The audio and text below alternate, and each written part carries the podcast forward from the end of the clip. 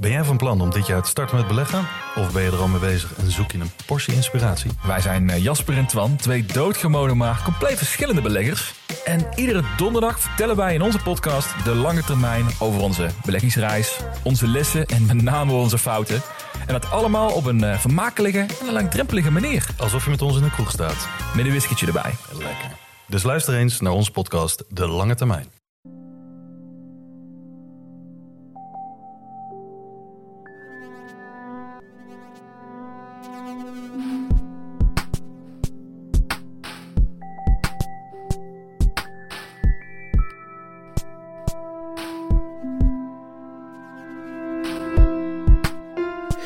Hallo, ik ben Pieter van Relaas. In Relaas hoor je waar gebeurde verhalen en die worden verteld door de mensen die ze zelf hebben meegemaakt. We gaan allemaal wel ver om ergens bij te horen. Ik denk dat jij ook wel zo'n moment kan verzinnen waarop je achteraf dacht van, oh maar ben ik tussen die groep mensen terechtgekomen? En waren dat nu achteraf gezien wel mijn echte vrienden? Het is een vraag die Jonas ook stelt. Hij kijkt terug naar een bewogen periode met niet zo evidente vrienden.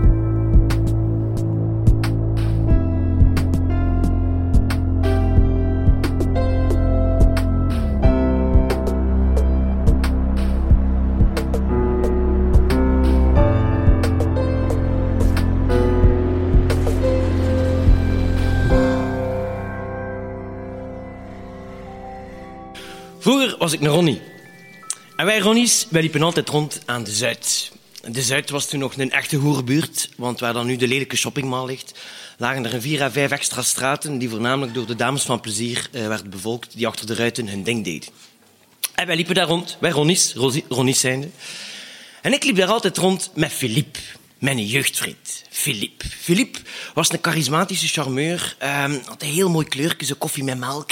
Hij had, eh, hij had van dat dik zwart haar. Eh, zijn pa was een eh, halve Congolees, hij was een kwart Congolees. Philippe had geen kroezelaar, zijn zuster had dat. Zijn zuster was ook een prachtig kind, maar zo dom, zo dom. Maar hij was echt een, een charismatische gast, eh, een knappe gast. En hij had ook twee eh, helblauwe ogen. En dat contrasteerde heel eh, sterk met zijn eh, koffie met. En Philippe was mijn maat, mijn jeugdvriend. Wij liepen altijd rond aan de Zuid. En Philippe liep altijd rond met zijn maat. En zijn maat heette Macho. Met dubbele C-I-O op het einde, want OE, als je macho verkeerd uitsprak of, of schreef, want dan had de boel met Philippe. En wat dat boel hebben met Philippe betekende, dat ga ik u straks uitleggen. Dus Filip eh, en ik en Macho liepen rond aan de Zuid. En dat was eigenlijk niet volledig waar. We liepen daar niet zomaar rond. We liepen daar rond omdat Filip een drugsdealer was. Filip deelde drugs. Voornamelijk wiet. Ook andere dingen, zo kalmeerpillen, dat, dat deelde hij ook. Maar wiet, dat was zijn business. Wiet, dat was in de tijd van een Belgische frank. Dus hij verkocht heel veel vijfhonderdjes. eh, in het Gens 500 Maar ook eh, duizendjes, naar duizend Belgische frank. In het Gens dusjes. Maar hij verkocht ook 10 gram, 20 gram, 30 gram, 40 gram, 50 gram, 60 gram, 70 gram, 100 gram. Maar voor 100 gram moest hij hem op voorhand telefoneren. Dat was toch met een vaste lijn, want dat pakte zijn moeder op. En zijn moeder gaf de bestelling door aan Filip. Dus wij liepen daar rond aan de Zuid. Eh Filip liep dus altijd rond met zijn, eh, een rugzak vol met wiet. Trok hem dan niet aan. Stonk uren in, in, in, in, hey, in de wind naar wiet. En misschien had het al door, maar Macho was een hond. Dat was Filip zijn hond. Wij Ronnie's zijnde, dat was natuurlijk wat voor? Dat was de pitbull. Uiteraard. En niet zomaar een pitbull, een langpotige pitbull. Macho was een groot beest, 26 kilo, kwam tot hier. En wij noemden hem een koetje, want hij had zo van die mooie witte met zwarte vlekken, een beetje zoals een Dalmatier, maar dan met zo'n lelijke pitbullkop erop. En gelukkig, ik kwam goed overeen met Macho.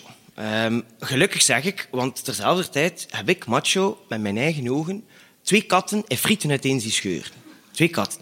Ik weet dat hij ook nog twee andere katten eh, en frieten eh, uiteengescheurd. Ik vind dat trouwens een hele leuke uitdrukking. En frieten van nee. Dus Matje, dat beest, was geobsedeerd door katten. Dus wij altijd aan de Zuid, eh, want dat was een, eh, een, eh, ja, een dealerplaats van Philippe. En Philippe had in zijn hoedanigheid als dealer had hij vaak een probleem. En dat waren neutende klanten, zagende klanten.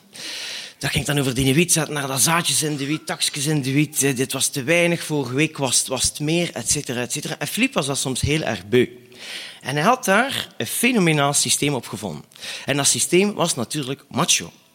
Dus als hij weer al zo'n zagende klant had aan de zijde, wat deed Philippe? Dan riep hij Macho, want Macho liep altijd uh, los, uh, nooit aan de lijband. En dan, dan zocht hij Macho en dan zei hij, Macho, Macho, kom, Macho, kom, pak de biestjes, pak de biestjes. En Macho kwam na, afgedenderd, 26 kilo. En wat deed Macho? Macho beet de zagende klant in zijn had. En dat beest, 26 kilo, inkt dus aan de zagende klant. Wij waren Ronnies, dus uiterlijk vertoon was enorm belangrijk. Dus dat was meestal een dure levensbroek. Ronnies kochten onderwiet ook altijd de zaterdagavond, vlak voordat ze uitgingen. Dus die volledige zaterdagavond was, was, was naar de knoppen. Omdat er macho, en dat is een beeld dat ik heb, macho die aan de zagende klant hangt. En ook een stuk scheurt uit de broek van de zagende klant. Een achterzak of een, een, zijzak. En Philippe vond dat natuurlijk heel erg leuk. Want de macho hing daar van achter aan in de klant. We moesten allemaal lachen, want dat was ook natuurlijk grappig. En zo na tien seconden zei Flip, macho stopt er maar mee. En macho stopte dan ook. Maar macho was ervoor afgericht, een stuk. Filip, macho en ik aan de Zuid.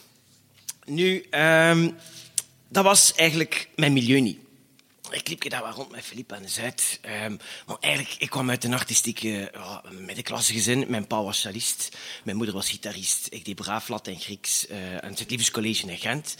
Maar ik liep rond met Philippe aan de Zuid, omdat ik al van jongs af aan, van jongs af aan um, gefascineerd was en lange tijd geobsedeerd door het marginaal en het crimineel. Dat was een fascinatie die ik had. Dat heeft hem dan later een, een academische wending genomen, want ik heb dan ook criminologie gestudeerd. Maar dat was dat marginaal en dat crimineel. En ik weet perfect van waar dat die fascinatie, die obsessie kwam. Want ik heb namelijk tien jaar lang gevoetbald bij een van de grootste krapulploegen van Gent, White Star Sint-Amansberg. Wij, spelertjes van de White Star, wij waren er trots op. Trots dat wij in de top 5 van boefjesploegen speelden in Gent. Naast Ganda Sparta, Brugse Poort, FC de Muiden, FC Meulenstede en Olympia Gent. En wij waren daarbij in die top 5.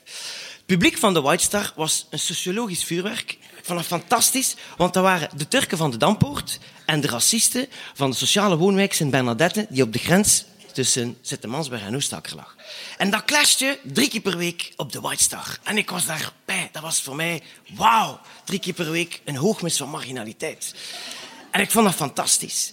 Nu, een anekdote. Eh, publiek van de White Star, publiek van, van, van eh, de Bernadette. Um, op een keer hadden wij problemen met onze ploeg, want wij spelen de zaterdagmorgen, want onze keeper, onze spits en onze kapitein waren er niet.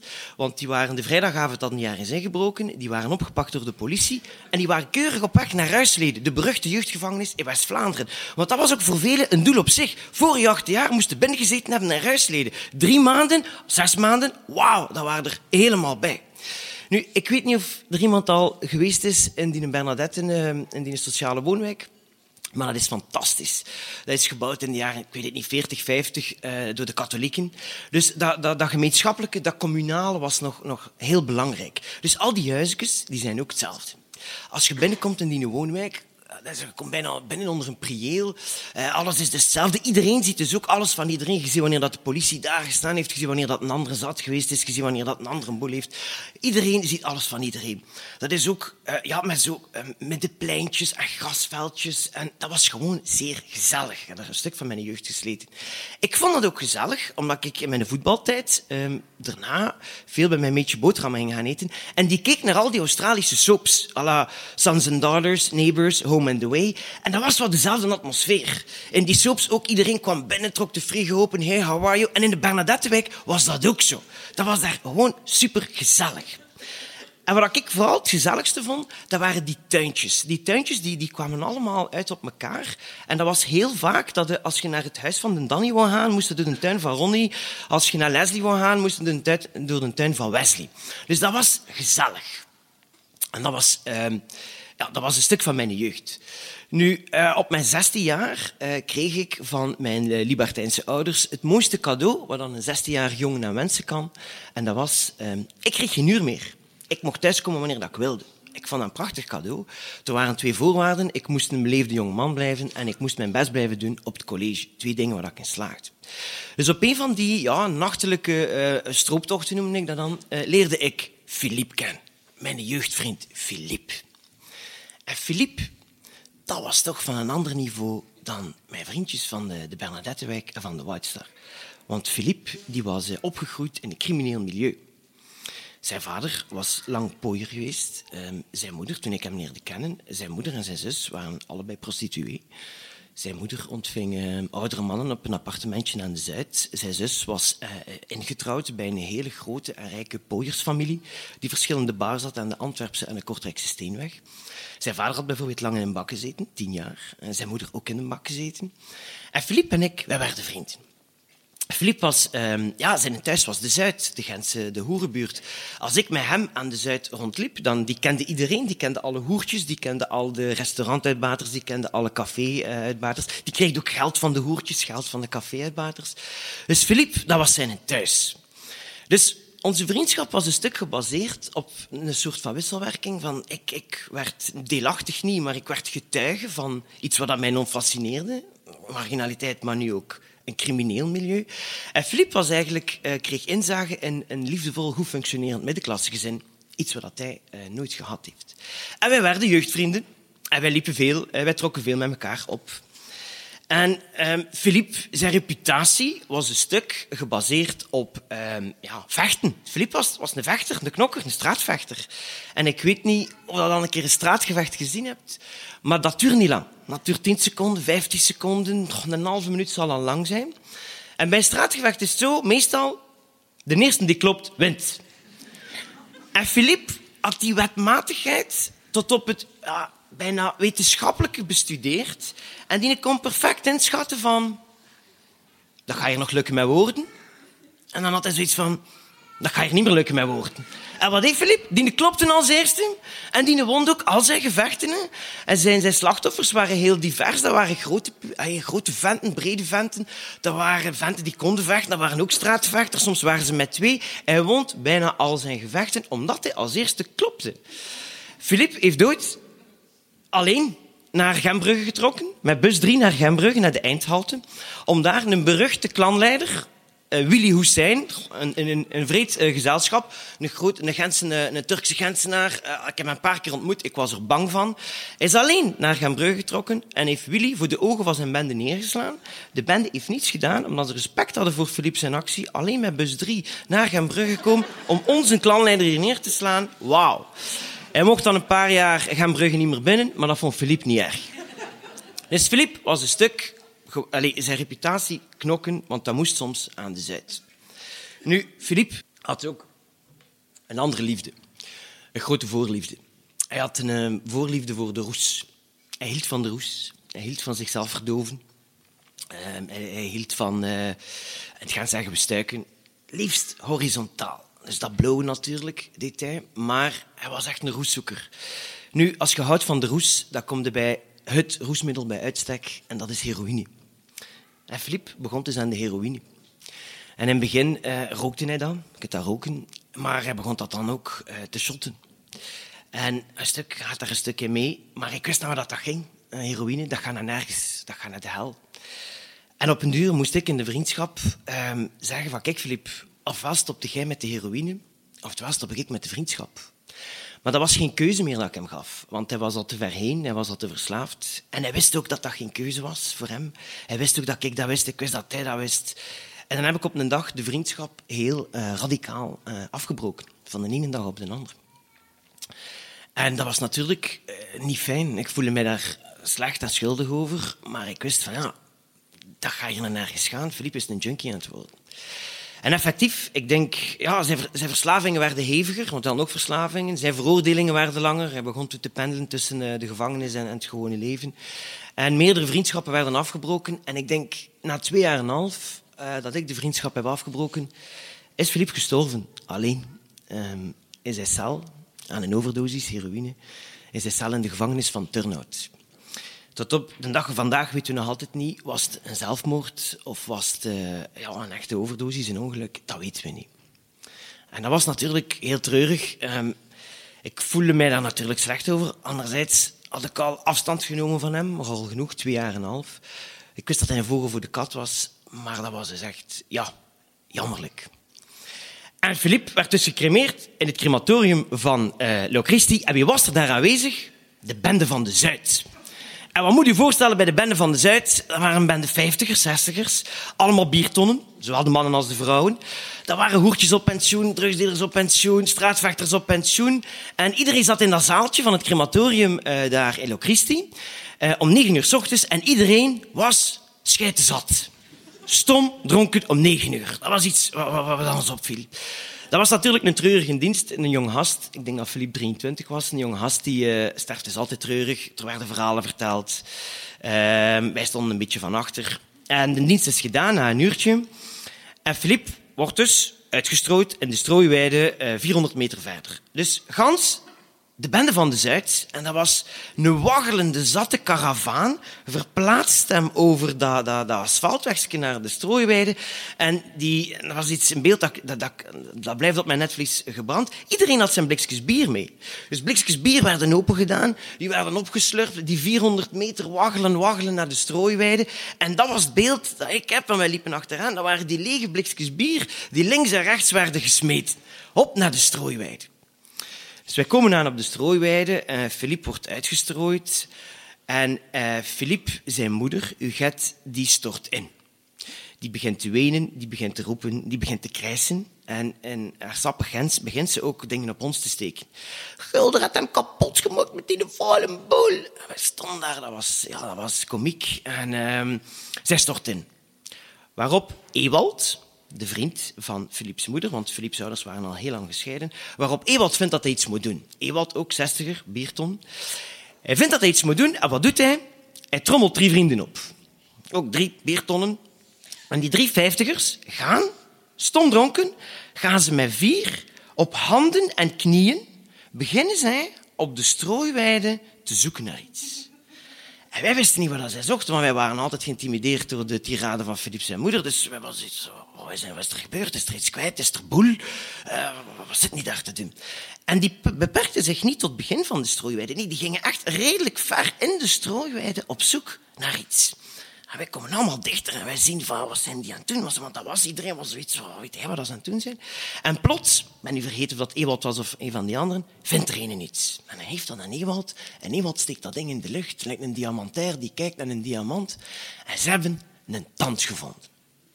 En Ewald gaat met die een tand naar de moeder van Philippe, Uget, en hij zegt, Uget, we hebben een tand van Philippe gevonden. En we gaan die een tand in een kokertje steken. Gaan dat kokertje aan een touwje hangen. En we dat touwje rond uw nek hangen. Dan heb je voor de rest van je leven Philippe rond uw nek hangen.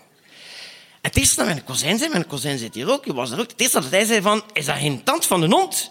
Dan zat er achter een grote tand uit. En dan, ik weet niet hoeveel mensen dan, dan, dan worden gecremeerd in Locristi. Dagelijks is dat 4, 5, 15. Maar er was dus heel veel kans dat die een tand niet van Philippe was. Was dan die tand ook van, van achter aan de strooiweide gaan halen. Maar dat gaf het allemaal niet. Dat gaf het allemaal niet. Want vanaf dat moment was dat een tand van Philippe. En iedereen stond daar, ja, ja, dat is een tand van Philippe. En Huguet zei ook, ja, een tand van Philippe. En Huguet was een beetje getroost, weet ik niet, maar ze was alleszins gekalmeerd. Nu, de, de tandscène is bezig. Ik had dat nog niet verteld, maar ook in de dienst uh, was Philippe zijn uh, zus was daar aanwezig, samen met Mark, de zoon van de rijke pooiersfamilie die verschillende baars aan de Antwerpse en de Kortrijkse Steenweg had. En die had een pakje bij. Er zat dat pakje mee uh, tijdens de, de, de, dienst. En toevallig had ik, had ik naar haar gekeken en ik had gezien dat ze met Mark over dat pakje aan het babbelen was. Dat pakje zat dan een keer vastgepakt, dan in de lucht gestoken. Dat stond de hele tijd tussen haar benen. Er was iets met dat pakje. Ik wist niet wat dat pakje was. Dus de tandscène is bezig. En Angelique, de zus, komt ook met dat pakje. Tandscène is gedaan, iedereen druipt af. En zij samen met Mark dat pakje en toepen doen. En dat pakje was zo'n langwerpig pakje. Dat zat in bruin papier. Was met een touwtje, ze waren aan het sukkelen en toen dat ging niet subiet open. En ze doen dat, dat pakje open en ze haalt daar een cocktailshaker uit. En ze schroeft die cocktailshaker open en ze kwakt de inhoud van die cocktailshaker op de strooiweide. Dat was niet strooien, ze kwakt dat daaruit. Dus iedereen van de tandscène ging dan naar de parking en ik ging naar haar. Ik zei, Angelique, nou, eerst van Philippe, sorry, want ik had ze al twee jaar en een half niet gezien. Ik zei, maar wat heb jij eigenlijk uitgestrooid op die strooiweide? Dat fascineert me wel. Ah, zegt ze, macho. En ik, macho? Philippe zijn een hond? Ja, ja, macho. Ik zei, is er iets gebeurd? Is hij verongelukt? Is, is, is hij gestorven? Hij zei, nee, nee, nee. Philippe heeft altijd gezegd, ik dood mijn hond dood. Ik zei, allee, en blijkbaar, zijn laatste jaar was Philippe heel depressief geweest en had hij zijn kop gestoken dat Macho zijn enige maat was. En als ging sterven, moest Macho mee met hem. Dus ze hadden mooi Macho een spuitje laten geven en hem laten cremeren. En uh, een paar dagen nadat Philippe gestorven was, Macho was toen denk ik nou, vijf zes jaar, dus in, hadden ze hem uitgestrooid samen met Philippe. Dus Philippe en Macho lagen samen in de strooiweide van uh, het crematorium van Locristi. En ik dacht, ja, dat is mijn vriendschap met Philippe. Uh, het is gedaan. Maar kijk, het is nu twintig jaar later en ik sta hier nog altijd over Philippe te praten. En niet alleen dat, ik werk nu zelf ook aan de Zuid. Uh, ik geef les aan toekomstige bewakingsagenten. Dat is de zevende jaar beroeps. Dus die gasten zijn 18, 19. En dat is een heel belangrijk jaar voor hen, want zij krijgen en een diploma, middelbaar onderwijs, en zij krijgen een bewakingsattest. En veel van die gasten, ik zie het, ik hoor het, ze zeggen mij ook dingen, ik voel het, zijn ook chronisch. We herkennen elkaar. En vertellen mij ook soms van die verhalen, ook van de straat. En dan probeer ik zo, zonder belerend te zijn, probeer ik toch te zeggen van, kijk jongens, je kunt iets leren van de straat, je kunt iets leren van criminaliteit, maar het is niet voor iedereen weggelegd. En dan probeer ik ze toch wel zachtjes te duwen in de richting van dat diploma. Dat was mijn verhaal.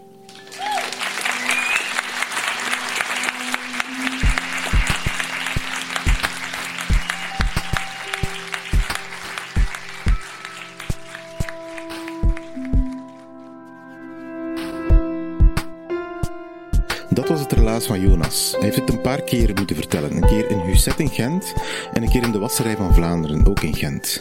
De reactie van het publiek was supergoed, maar op een of andere reden mislukte de opname de eerste keer. Dat was heel jammer. En omdat we het zeker ook op de podcast wilden, heeft Jonas het nog eens opnieuw verteld. En het is deze opname dat je gehoord hebt in de Wasserij van Vlaanderen. En dan stond anders alles er keurig op.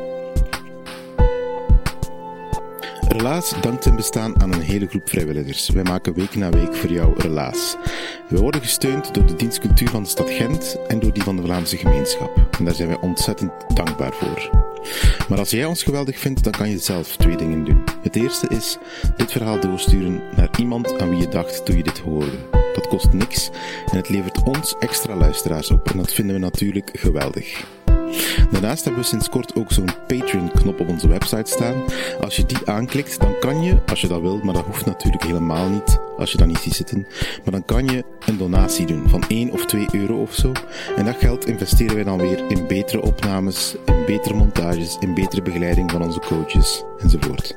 Super bedankt daarvoor. En misschien heb je wel zelf een verhaal dat je wil komen vertellen, of je wil gewoon eens komen luisteren naar zo'n vertelavond. We doen dat elke maand in Gent en in Antwerpen. Voor alle twee die dingen hebben wij ook een knop op onze website staan. De ene heet Vertel jouw relaas, en dan kan je een korte inhoud nalaten. En de andere heet Events, en dan zie je wanneer we de volgende keer in Gent of in Antwerpen een vertelavond organiseren. Hopelijk tot binnenkort.